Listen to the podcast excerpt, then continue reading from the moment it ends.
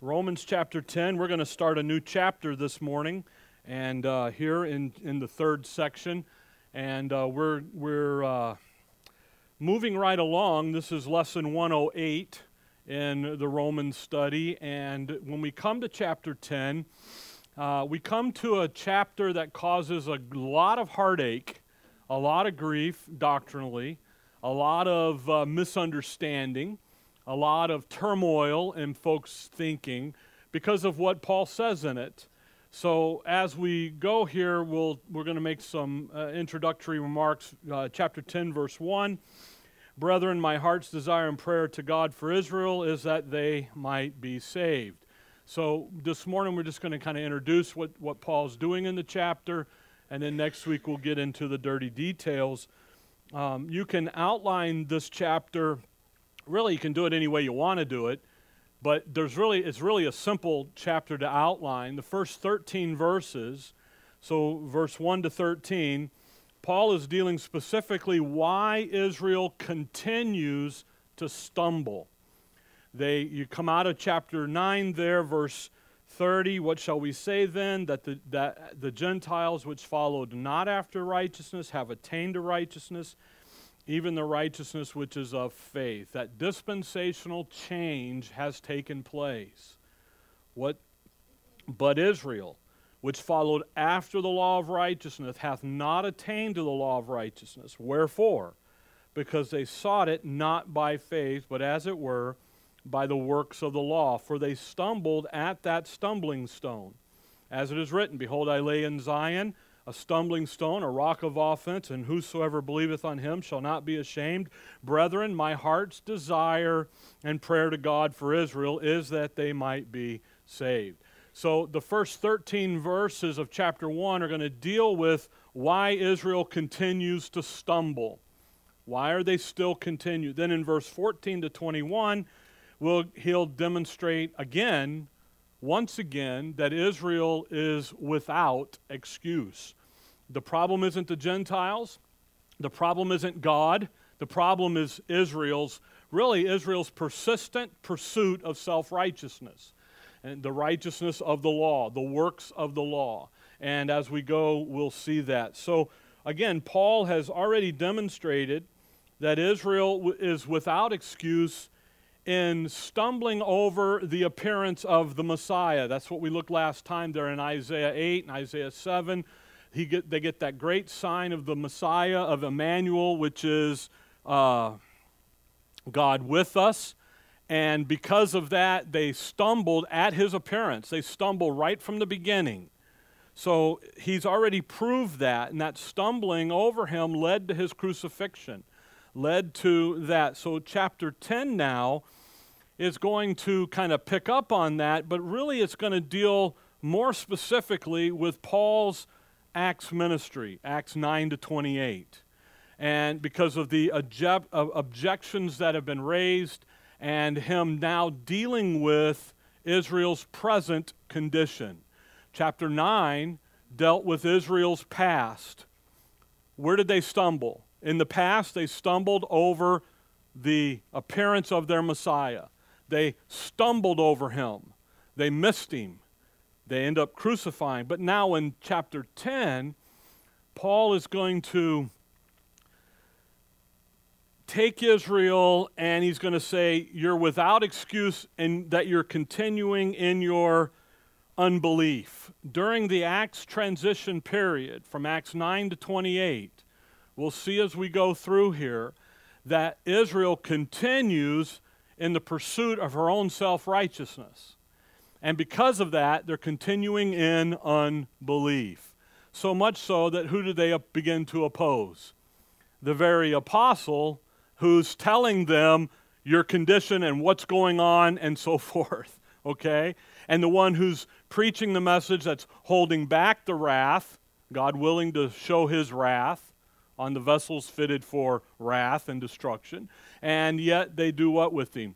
They still they're, they're persecuting him, they're chasing him down, and ultimately they'll get him uh, and, and have him uh, eliminated. So when you come into chapter 10, there's a lot of language that is, is uh, very familiar with chapter 9. And it's language that gets a lot of people, honestly, doctrinally in trouble. Okay? And it starts in verse 1. Look at verse 1. Brethren, my heart's desire and prayer to God for everyone is that they might be saved. See how that's how they that's how they read this. Okay? That's how they read this chapter. So it's important right from the beginning to understand who is Paul writing to? Who is he speaking to? What's his heart's desires for who? Israel. So he's not, again, he's talking to apostate Israel. Okay? When we look at his Acts ministry, we will see that Paul never went to the little flock. He never provoked the little flock to come and do what the Gentiles do. He's always over there provoking apostate Israel. That's those are two different pe- group people, people groups, group people, people groups, okay? So when he talks here, again, we need to understand that this chapter isn't written about the Gentiles or really to the Gentiles. Okay? Now I know we sit, read it, and study it because Paul's our apostle, but it doesn't say anything about the Gentiles. And we'll see that here as we go along this morning. Look down at verse 9, 10 9. That if thou shalt confess with thy mouth the Lord Jesus and shalt believe in thine heart that God hath raised him from the dead, thou shalt be saved. Most will say that that verse is a formula for Gentile salvation. But wait a minute, who is Paul talking to in the chapter? He's talking to Israel, verse 1. Paul is, Paul is dealing with the nation of Israel in chapters 9, 10, and 11 her past, her present, and her future. Real simple way to look at it. But rather, what's happening, and again, folks, this is critical to be recognized. Because if you don't, you'll end up in the dangerous doctrines out there. You know, do you, you guys, are you familiar with Jews for Jesus? Okay, you'll end up in that group. And that's not where you want to end up, okay? You'll end up you will end up failing to recognize that Israel has no prominent place with God today. You'll end up you'll you'll find yourself in a position that you think everything is still flowing through Israel. And you may say, "No, I won't, Rick," but yes you will if you go down the road.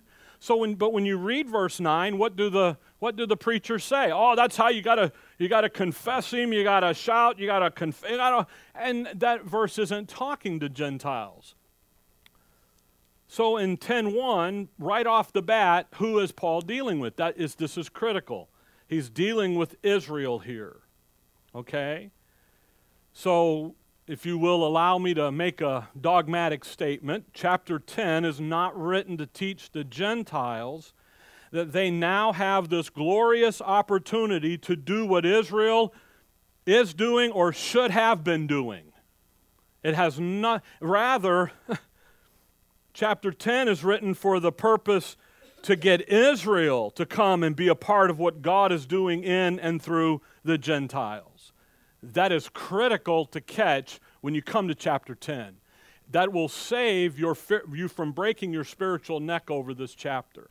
I've seen a lot of good men break their neck in this chapter because they move it from Israel to you and I and make you out there confessing, make you out there running the aisles and doing stuff that you that have no place in your justification, but yet they say it has to, because see, chapter 10, verse 9 says so. Well, not when you leave it in its context. See, I can pull verses out and make all of you empty out your bank accounts every Sunday. Just ignore what? The context. But when you leave it in its context, a text without a context is a pretext. You're in trouble. So you have to leave it here. Look at verse 12, 10 12. For there is what? No difference between the Jew and the Greek. For the same Lord over all is rich upon all that call upon him. For whosoever shall call upon the name of the Lord shall be saved. By the way, you know where that quote is? That quote's in Joel 2. See that? It, get, it, gets, it gets hokey real quick when you begin to say that, hey, what verse 12 and 13 say is that God, what God is doing today, He already talked about in the prophet Joel, in Joel 2. Wait a second. Didn't Paul say, My message is a secret? It's a mystery? Not if it was talking to who? Not if he made it known in Joel 2. See how, real quick, if you say verse 9 is the formula for the Gentiles, then to keep in consistent with your thought pattern, then 12 and 13 says that Paul's message is no longer a mystery. It's been talked about in the prophets. You follow that? Uh, so you got so leave it to who is Paul talking to? 10:1, Israel. So you, you've got this you, you've got this thing here, you, you've got this movement by the way, Joel 2 is not referring to what God is doing today in the dispensation of grace. When we get down there, we'll, we'll go look at Joel 2. Paul, folks, here, he's not saying, hey, Israel, isn't it wonderful that the Gentiles can now come and do what you're doing and, what, and participate in what God's program for you was? He's not saying that at all. Rather, he's saying, hey, Israel, you have to go do what the Gentiles are doing now. Look at verse 12. There is what? No difference between the Jew and the Gentile. He's not saying Gentiles come and do what the Jews. He's looking at the Jews saying, Jews, you, Israel, Israelites, apostate Israel, you got to get on board with what God's doing through the Gentiles now, okay? I'm stressing it a little more because I tell you what, I, I hear more people, I talk to more people, I listen to people, I listen to preachers, and they come to chapter 10 and they butcher it by trying to make it belong to you and I as the formula for our justification. So you have to remember here, you go back to chapter to, to verse 1. We have to remember, by the way, chapter 9. In chapter 9, chapter 9 explains the reason for the dispensational change. Historically, Israel, in, in their pursuit for their own righteousness, they were what? Ignorant. They were blind to the claims of the Messiah. When the Lord shows up and he's making claims about who he is, they completely miss him they stumbled over that. Now, chapter 10 is not repeating that information. Rather, what Paul's going to do here is explain why Israel is still doing what she's doing. Why is Israel still actively pursuing her own righteousness? This is after the rejection of the Messiah, after his crucifixion, and what are they still doing? Well, look at verse 3.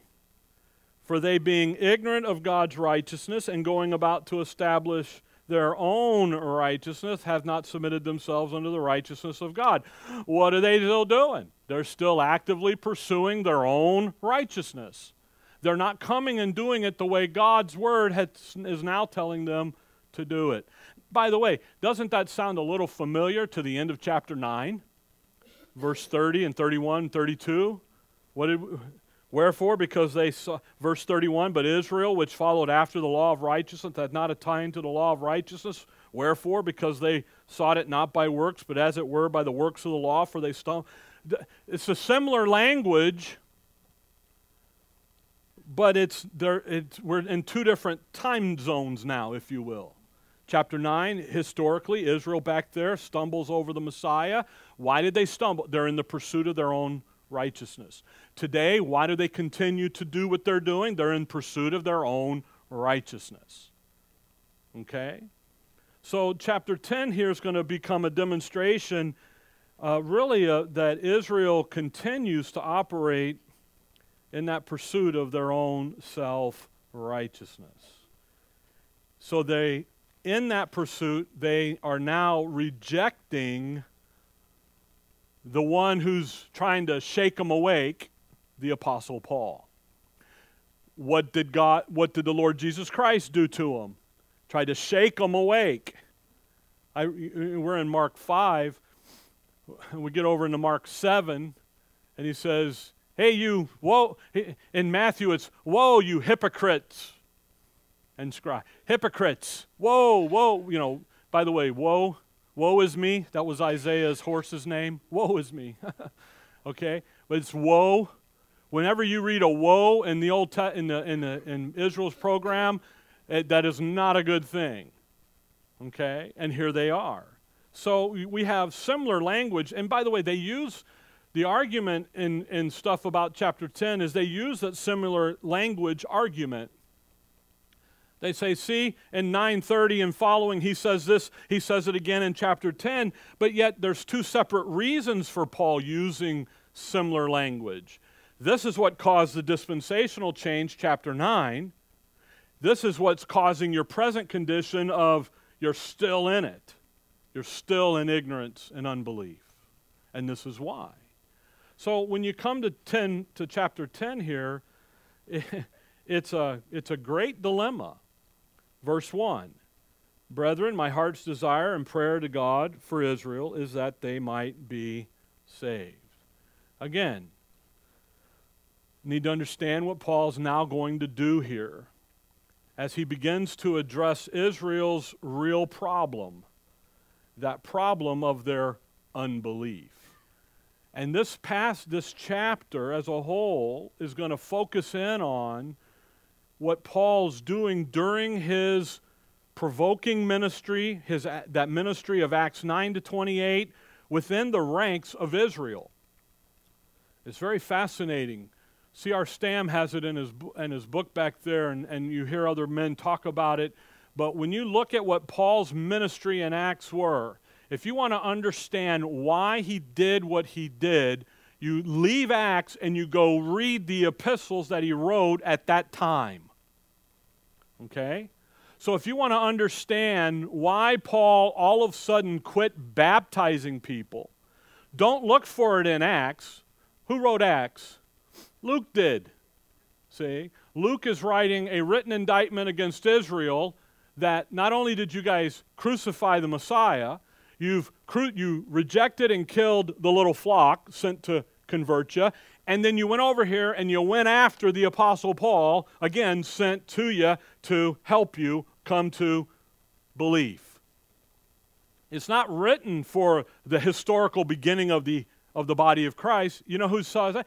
Paul says that in 1 Timothy 1. I'm the first guy in. I'm the pattern. See? It's never written for historical beginnings in history. It's written to for an indictment against the Israelites. Because what's a Jew going to do at the great white throne judgment? You do know Jews will be at the great white throne judgment.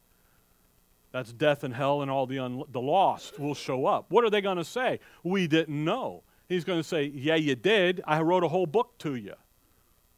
You did know. So, the thing here in chapter 10 as we get going, and again, this morning we're not going to get out of verse 1, okay? I'm just going to tell you that right now. but I want you to get introduce the, the flavor to the chapter for you. Paul is dealing with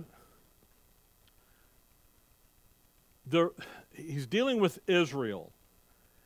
So the question in verse 1 is Notice what he says Brethren, my heart's desire and prayer to God for Israel is that they might be what? Saved. And the question is is saved in what manner? What way? Come over to chapter 11 of Romans. Chapter 11 and verse 26. Chapter 11, 26. And so all Israel shall be saved. As it is written, there shall come out of, out of Zion the deliverer, and shall turn away ungodliness from Jacob, for this is my covenant unto them, when I shall take away their sins. Notice that. What's verse 26 say? How many of Israel shall be saved? All of it. Now, that's obviously different than what 10.1 saying. 10.1 says, that they might be saved. 1126 says, what? They're going to be saved. but in 1126, we're talking about national Israel. And Israel, believing Israel, the believing remnant, that, that nation that he's giving the kingdom to, will ultimately be saved in her program.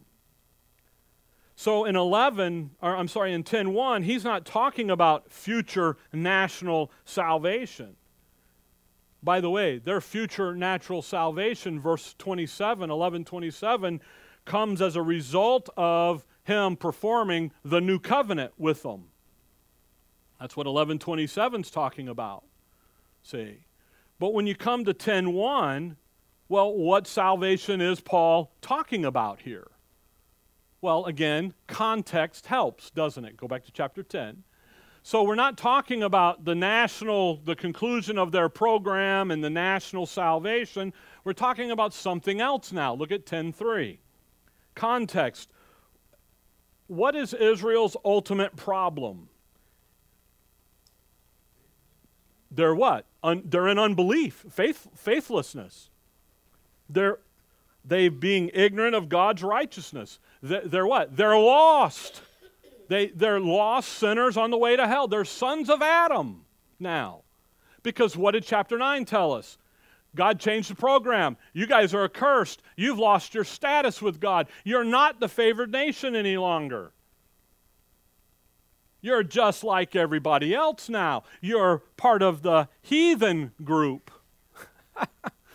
You're uncircumcised in hearts and ears, Stephen pronounced them in Acts 7. You guys are done.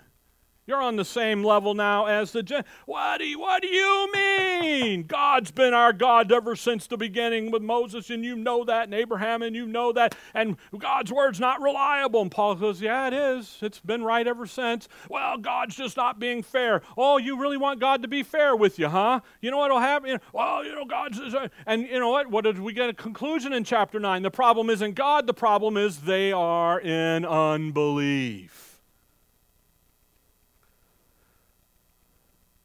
They're ignorant of God's righteousness. Paul here is sharing his heart's desire, 10:1. My heart's desire is that Israel can do what? Come to salvation, get saved. But how? Again, Israel is still operating in ignorance, in blindness. And that ignorance and that blindness has them in unbelief. And the, they are that unbelief keeps them from responding positively to Paul and to what God's doing today in the dispensation of grace. Just as it does anyone out there that we talk to about their soul salvation and they reject it. Remember 2 Corinthians 4 3. The God of this world hath blinded the minds of them that are lost. He's got them he's got them. What, what, watch 10.1. My heart's desire and prayer to God for Israel is that they might be what? Saved. Verse 3. For they, being ignorant of God's righteousness and going about to establish their own righteousness, have not submitted themselves unto the righteousness of God. Verse 10. For with the heart man, what? Believeth unto righteousness, and with the mouth confession is made for salvation. I'm sorry, is made unto salvation. Look at verse 13. For whosoever shall call upon the name of the Lord shall be what? Saved. 11, chapter 11, verse 14. If by any means I might provoke to emulation them which are my flesh, and might save, what's that word? Some of them. Not all of them, but what? Some of them. You see, what salvation is Paul talking about? He's talking about Israel become an Israelite being liberated from their from that pursuit of their own righteousness because of their blindness and because of their ignorance and let them be liberated from that unbelief into saving knowledge of the accomplishment of the Lord Jesus Christ, not in relationship to her prophetic program, but into relationship with what he's doing today. The some makes it an individual issue, not a national issue. 1126, all Israel, that's a national issue. Here now, who's he talking to? The individual. Why? Because chapter 9 said the nation is, is mute now. The nation is not important any longer. God is not in nation building. He's not in the real estate business. He's not he's dealing with the individuals now. I hope you see that because when Paul says my heart's desire, again, he, chapter 9 verse 1, 2 and 3, Paul knows that he had a hand that led them as Saul of Tarsus into unbelief. He understands that. It's heavy on his heart. Great sorrow, 9 2 says. Heaviness. He understands. So, what's he out there doing? He's not calling the nation, he's dealing with the individuals. You, you follow that? I hope you do. It's critical to catch that. By the way, 1114. If by any means I might provoke to emulation them which are my flesh and might save some of them. Again, not the entire nation. He's talking about individuals becoming members of the body of Christ. He's talking about individuals that come, they hear Paul's gospel, and they become, they receive eternal life as a free gift. For by grace are you saved by faith, through faith, right? There you are. So in the Acts ministry of Paul, he understands some things here. Look at verse uh, look at verse 11. I say then, have they, and the they there is Israel, back up from verse 7 there. Have they stumbled that they should fall? What? God forbid. But rather through their fall, salvation has come unto to the Gentiles for to What's that word? Provoke them to jealousy. Now, let's think about this. What, Acts, what Romans 11 11 does is give you, an, Romans 11 through 15, give you an outline of the book of Acts. Okay? They stumble. They stumble at the Lord Jesus Christ, but they don't fall.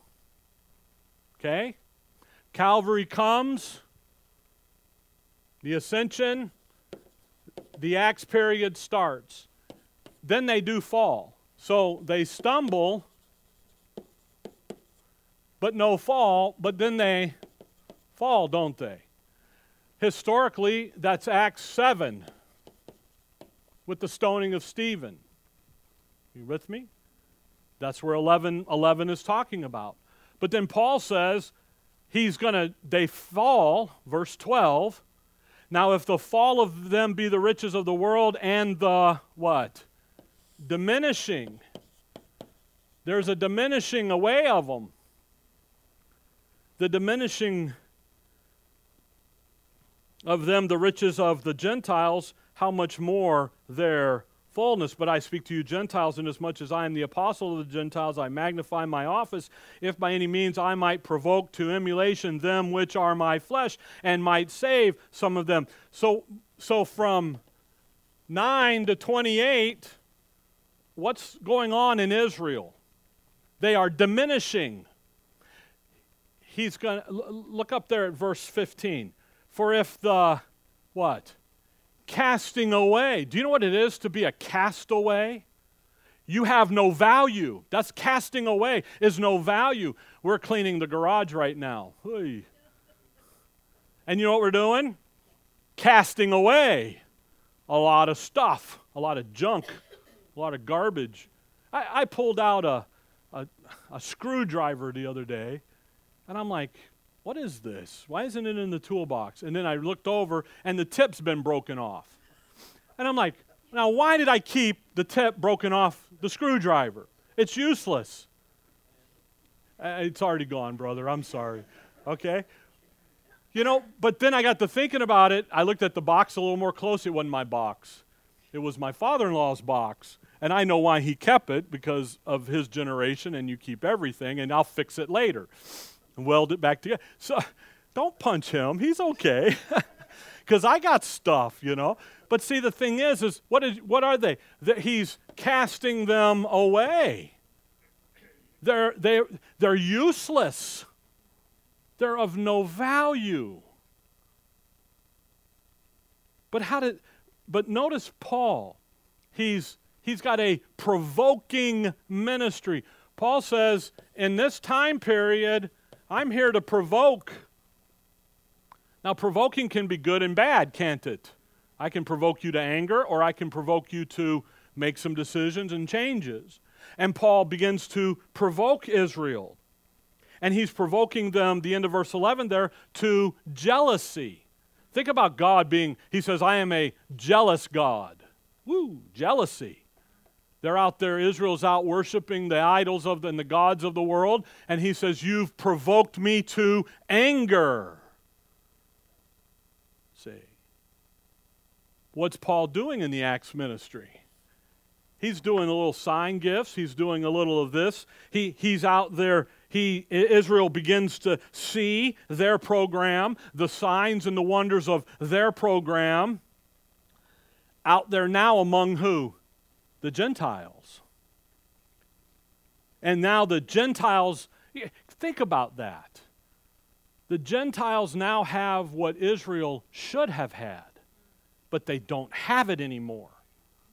It's gone. The dispensation change took it away from them their fall took it away from them. And God says, okay, again, right on time, right where we're supposed to be. Paul is now going to come in here to provoke Israel to realize that God is with the Gentiles. Notice what he says there in verse 11. But rather, through their fall, salvation has come unto the Gentiles through the ministry and life of Israel. Not at all. It says he came where? To the Gentiles. Who's missing in the equation? Israel. It's Abraham in Genesis 12 that God says to Abraham, through your seed you will be the blessings to the families of the earth. How are the families of the earth going to be blessed? Through Abraham's seed. Now the families of the earth are blessed without who? Abraham's seed. See. Israel is in a uh oh moment in the Acts ministry. And Paul's provoking them. He's provoking them to ask the question of why aren't we able to do what the Gentiles are now able to do? Come over to 1 Corinthians 1. 1 Corinthians 1. I told myself not to get bogged down in illust- these illustrations, but it, it's rather critical. Look at first, uh, 1 Corinthians 1 and look at verse 1. Paul called to be an apostle of Jesus Christ through the will of God, and Sosthenes, our brother. You see that guy, Sosthenes? Come back to Acts 18. He's an interesting guy. Acts 18. In Acts 18, Paul's at Corinth. Chapter Acts 18 in, in Corinth, the church is joined hard to the synagogue. It's right next door. Okay? Acts 18, if you look there at verse 17, then all the Greeks took Sosthenes. Who is he? He's the chief ruler of the synagogue. But wait a minute. 1 Corinthians 1 1, Paul says the chief ruler of the synagogue. Now, what part of Israel does he belong to? The believing remnant or apostate Israel? Apostate Israel. The believing remnant was never chief rulers of the synagogue. Who's in charge? Apostate Israel. See how Paul says, hey, that, that apostate Israel, that chief ruler, he's now what? 1 Corinthians 1 1. He's my brother. Brother, how? he's brother in Christ because he's an apostate. He's in ignorance and unbelief. Romans 10, see? What's their condition here? So, what, what does Sosthenes see happening at the uh, Corinth church? What does he see? Oh, how about uh, 1 Corinthians chapter 12? Sign gifts, speaking in tongues, able to do things. He sees Paul baptizing. He sees Paul take his hanky, wipe his nose, send it into the mail and heal someone when they reached it.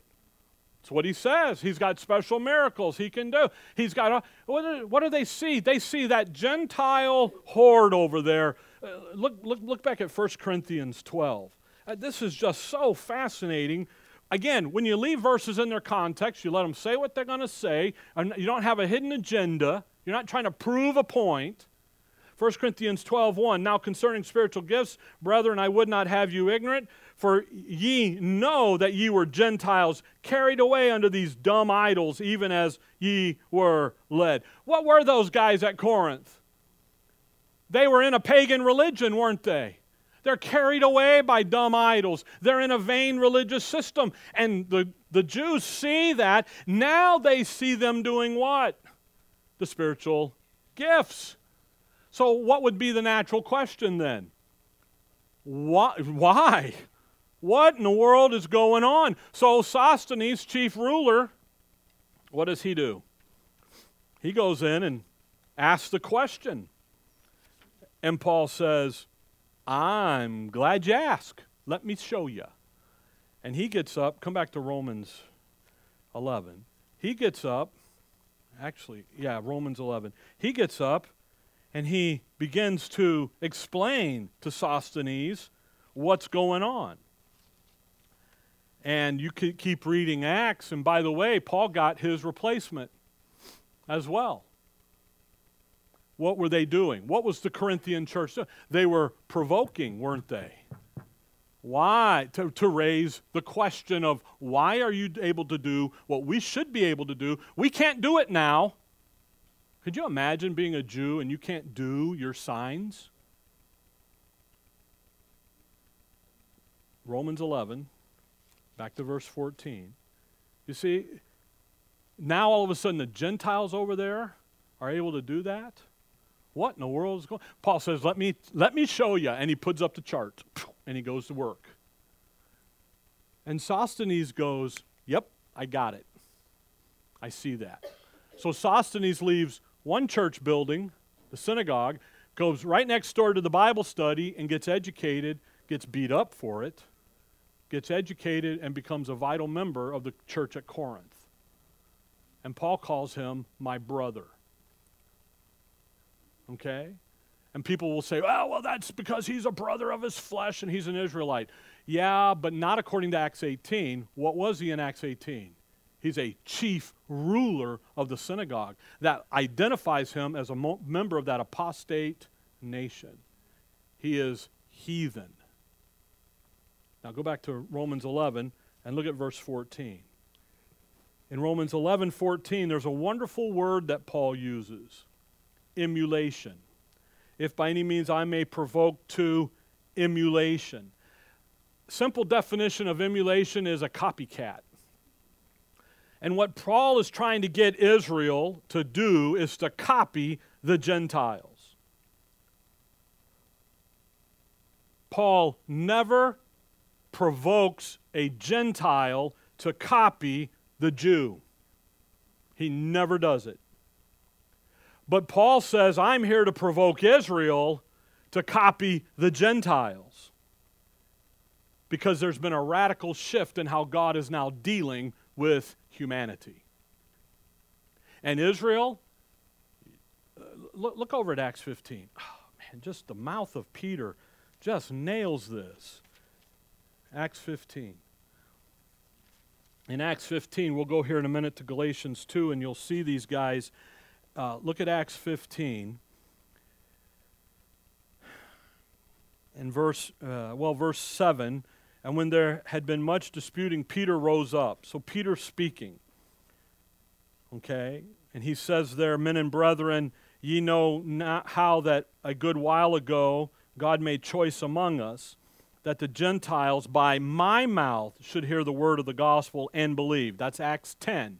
That's Cornelius. By the way, what gospel did Peter preach to Cornelius?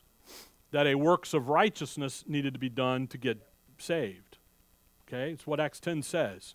If you're going to argue, don't argue with me, argue with the verse. You take it up with God when you see. Okay?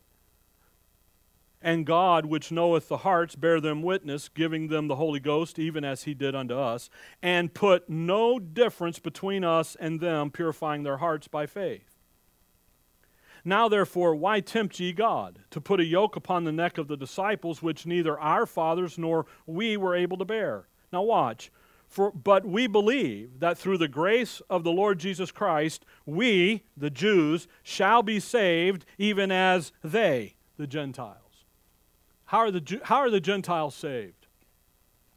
By what? By faith. How, how is the Jew to be saved? By faith. See, he's Peter's moving them away from the works of righteousness to get saved. See that? Peter's own mouth has identified something here. Now, I'm jump ahead a little bit, go back to 11, Romans 11 14, because of what Paul didn't do and did do in his earthly ministry. But let's go back to this emulation. So, Paul, in his Acts ministry, he's confronting Israel through signs and wonders and preaching the word demonstrating that God is now doing something with and through the Gentiles, and He's not dealing with you any longer. So the Jews just love Him for it, hug Him and welcome Him in, and attaboy. That's why in 10.1, he says, My heart's desire is what? Is that they might be saved. Saved how? In what manner? In Paul's gospel. Because who are they? They are heathen. Okay? Now, real quick, couple more comments about chapter 10. Paul does reach out to Israel, and he does extend to them the opportunity to respond by faith so that they too can be a part of the body of Christ. In chapter 10, Paul goes to the Old Testament constantly. So, therefore, chapter 10 is a very Jewish chapter. Okay? And it is not a formula for Gentile salvation. Look at 10.5. Just note it, just get a feel of the chapter. 10.5. For who? Moses describeth the righteousness. By the way, well, yeah, that's fine. 10, 10, 10 5. For Moses describeth the righteousness which is of the law, that the man which doeth those things shall live by them. He went to Leviticus. Moses, verse 13. For whosoever shall call upon the name of the Lord shall be saved. He quotes Joel 2:32 there. Look at verse 15. And how shall they preach except they be sent, as it is written? How beautiful are the feet of them. He quotes Isaiah 52. But they have, verse 16, but they have not obeyed the gospel, for Isaiah saith, and he quotes Isaiah 53. Verse 18, but I say, have they not heard? Yes, verily, their sound went out, uh, went into all the earth, and their words unto the ends of the world. He quotes Psalms 19, verse 19. But I say, did not Israel know? First, Moses saith, and he quotes again Moses, and he quotes again Deuteronomy 32. Verse 20, but Isaiah is very bold, and he quotes Isaiah 65. You see, Paul is all in the Old Testament. Why? Because his audience is who? Israel. That's his audience. His audience, him explaining what's happening here. Hey, Israel, why are you in this diminishing? Why are you in this castaway position? Why are you continuing to, to have, right now in the present, what's happening? It's very Jewish here.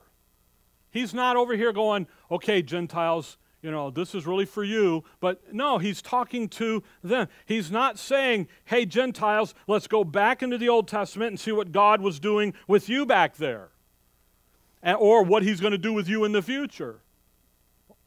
By the way, let me just say, Gentile salvation is the focus of the Old Testament. But it's Gentile salvation through who? Through Israel and her plan and her program, not on their own. So Paul uses these passages to confront Israel, to provoke her, to understand what, that God is doing something else, and you can be a part of it as well. So, as we get into chapter 10 here, that's where we're headed, if you will. And really, we're going to be looking at a lot of Paul's Acts ministry. So, when you think about that, look at Galatians 2 with me. We got uh, just a few minutes here. Look at Galatians 2. In Romans 11 11, we saw they stumbled, then they fell, then they're diminished away, and they're cast away, all to provoke to jealousy. Okay? We saw that. They, they were, they're, they're in that position to go down through. Now, this is the Acts period. All right? During the provoking ministry of Paul, Paul, there's uh, several things that Paul's going to do, and we're going to see them as we go. But one you need to catch this morning is that Paul is talking to unbelieving Israel. He never provokes the little flock, the believing remnant, the circumcision, believing Israel. However, you need to identify that believing element that believed that Jesus Christ was the Messiah.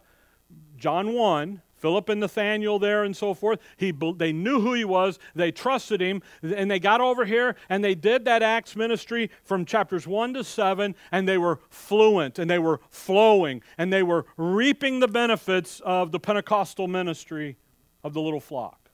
Okay? He never goes and talks to them. You know how you know? Galatians 2, verse 9. Galatians 2 this event is Acts 15. This is Paul's account of Acts 15. Acts 15 is Luke's account from sitting where you're sitting in the crowd. Paul says, here's what's going on behind closed doors. Here's what's going on in the, the heated conversation. Look there at Acts 2. Look at verse 2. And I went up by revelation. By the way, why did Paul go to, to Jerusalem here? Because God sent him. He went up how? By revelation. Oh, yeah, but in Acts 15, no, that's Luke's viewpoint. Here's the man himself. What does he say? The Lord Jesus Christ told me to go and communicated unto them the, that gospel which I preached among the Gentiles, but what? Privately to them which were of reputation, lest by any means I should run or had run in vain. So here's a look into the private meeting Luke was not included in that meeting. Luke is sitting in the audience after the meeting and hears Peter make his pronouncement, and James, the half brother of the Lord, the pastor of the church there at Jerusalem, make his pronouncement. By the way, you know how that's James, the half brother. James the apostle is killed by Herod in Acts 12. We're in Acts 15. We're a few years down the road, okay, from that. Galatians 2 9. And when James, Cephas, there's Peter, and John, who seemed to be pillars, what's that next word? Perceived the grace that was given unto me.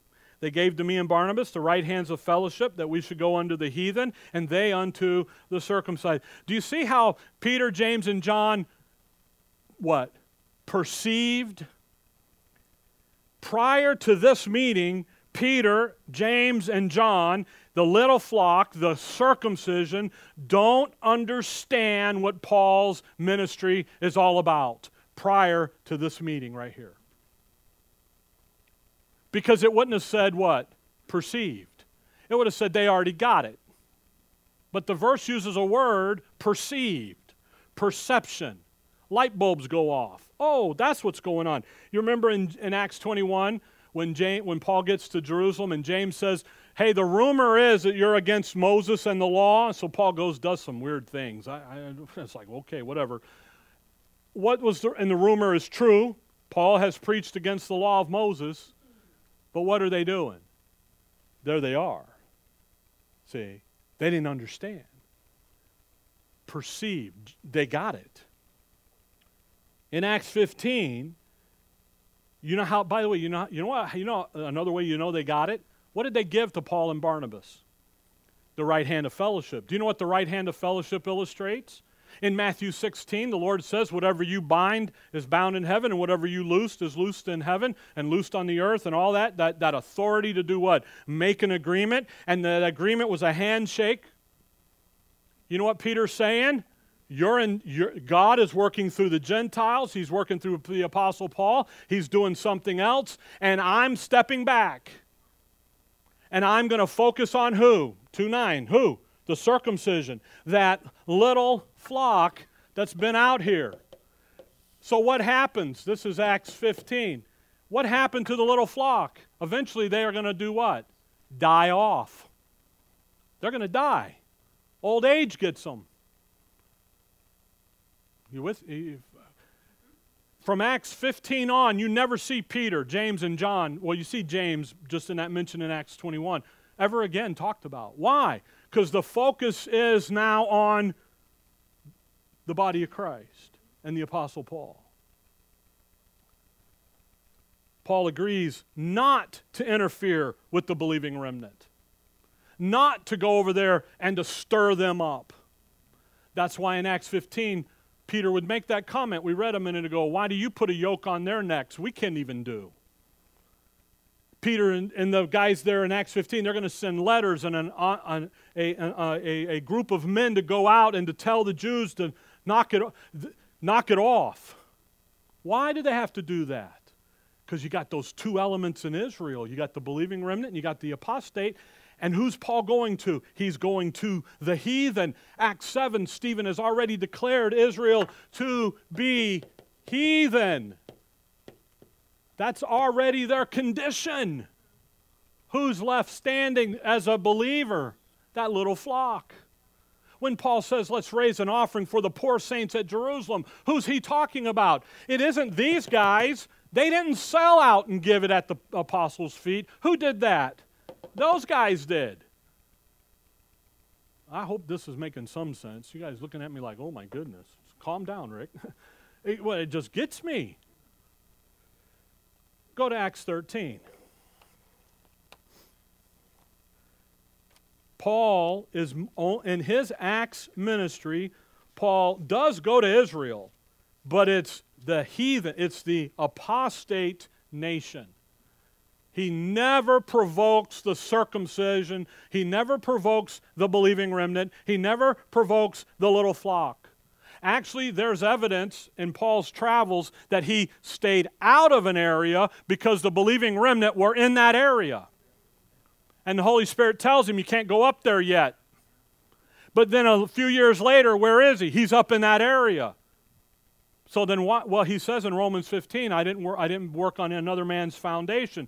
And everybody goes, Oh, the other man, who's that? Eh, how about that little flock being in that area? He stayed out of that. Why? Because his job isn't to provoke these guys, his job's to go get them.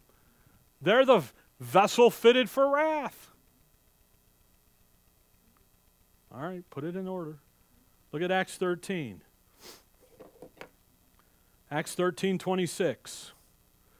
Men and brethren, children of the stock of Abraham, and whosoever among you feareth God, to you is the word of this salvation. Who's he talking to? Who's the children of Abraham? Who's the stock of Abraham? This is Paul's first recorded public message. He's been preaching long before this. Where is he?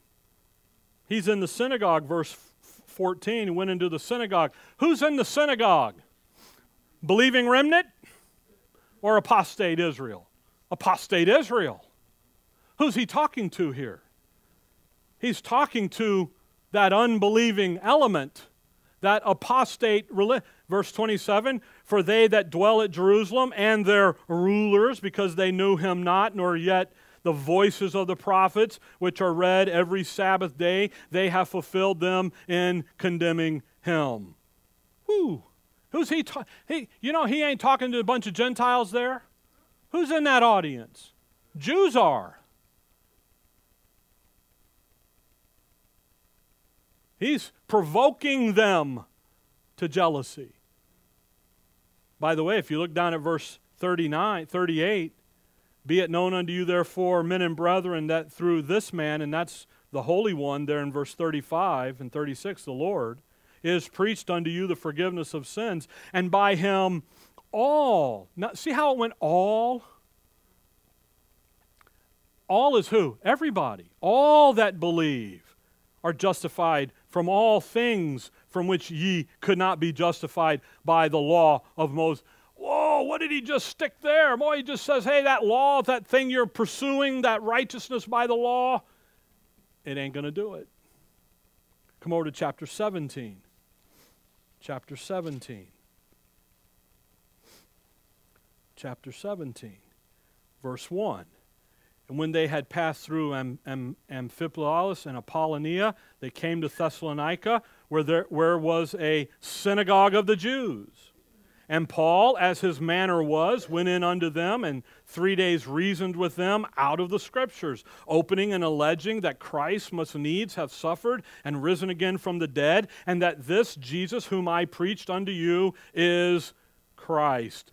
Notice what his message is in the synagogue.